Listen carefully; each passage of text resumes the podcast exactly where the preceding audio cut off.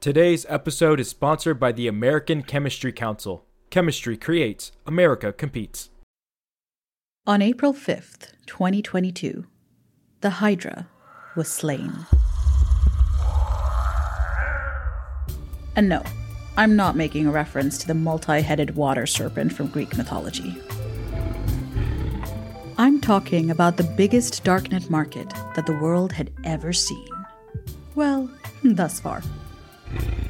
Hydra was a Russian language platform that was an internet marketplace for some of the most dangerous drugs, weapons, and malware around.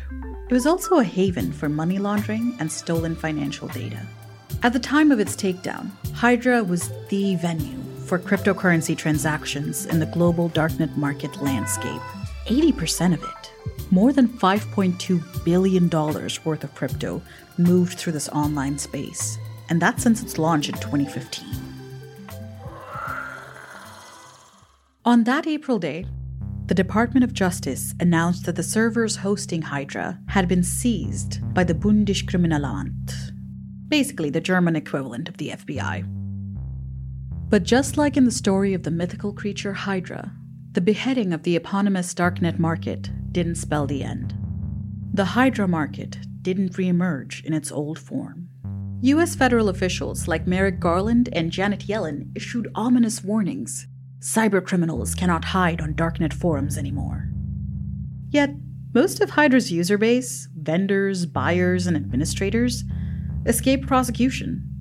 The digital shrapnel from its destruction, the vendors and users behind the platform, reoriented themselves into new darknet markets or migrated to existing ones. The Hydra takedown didn't mean the end of darknet markets.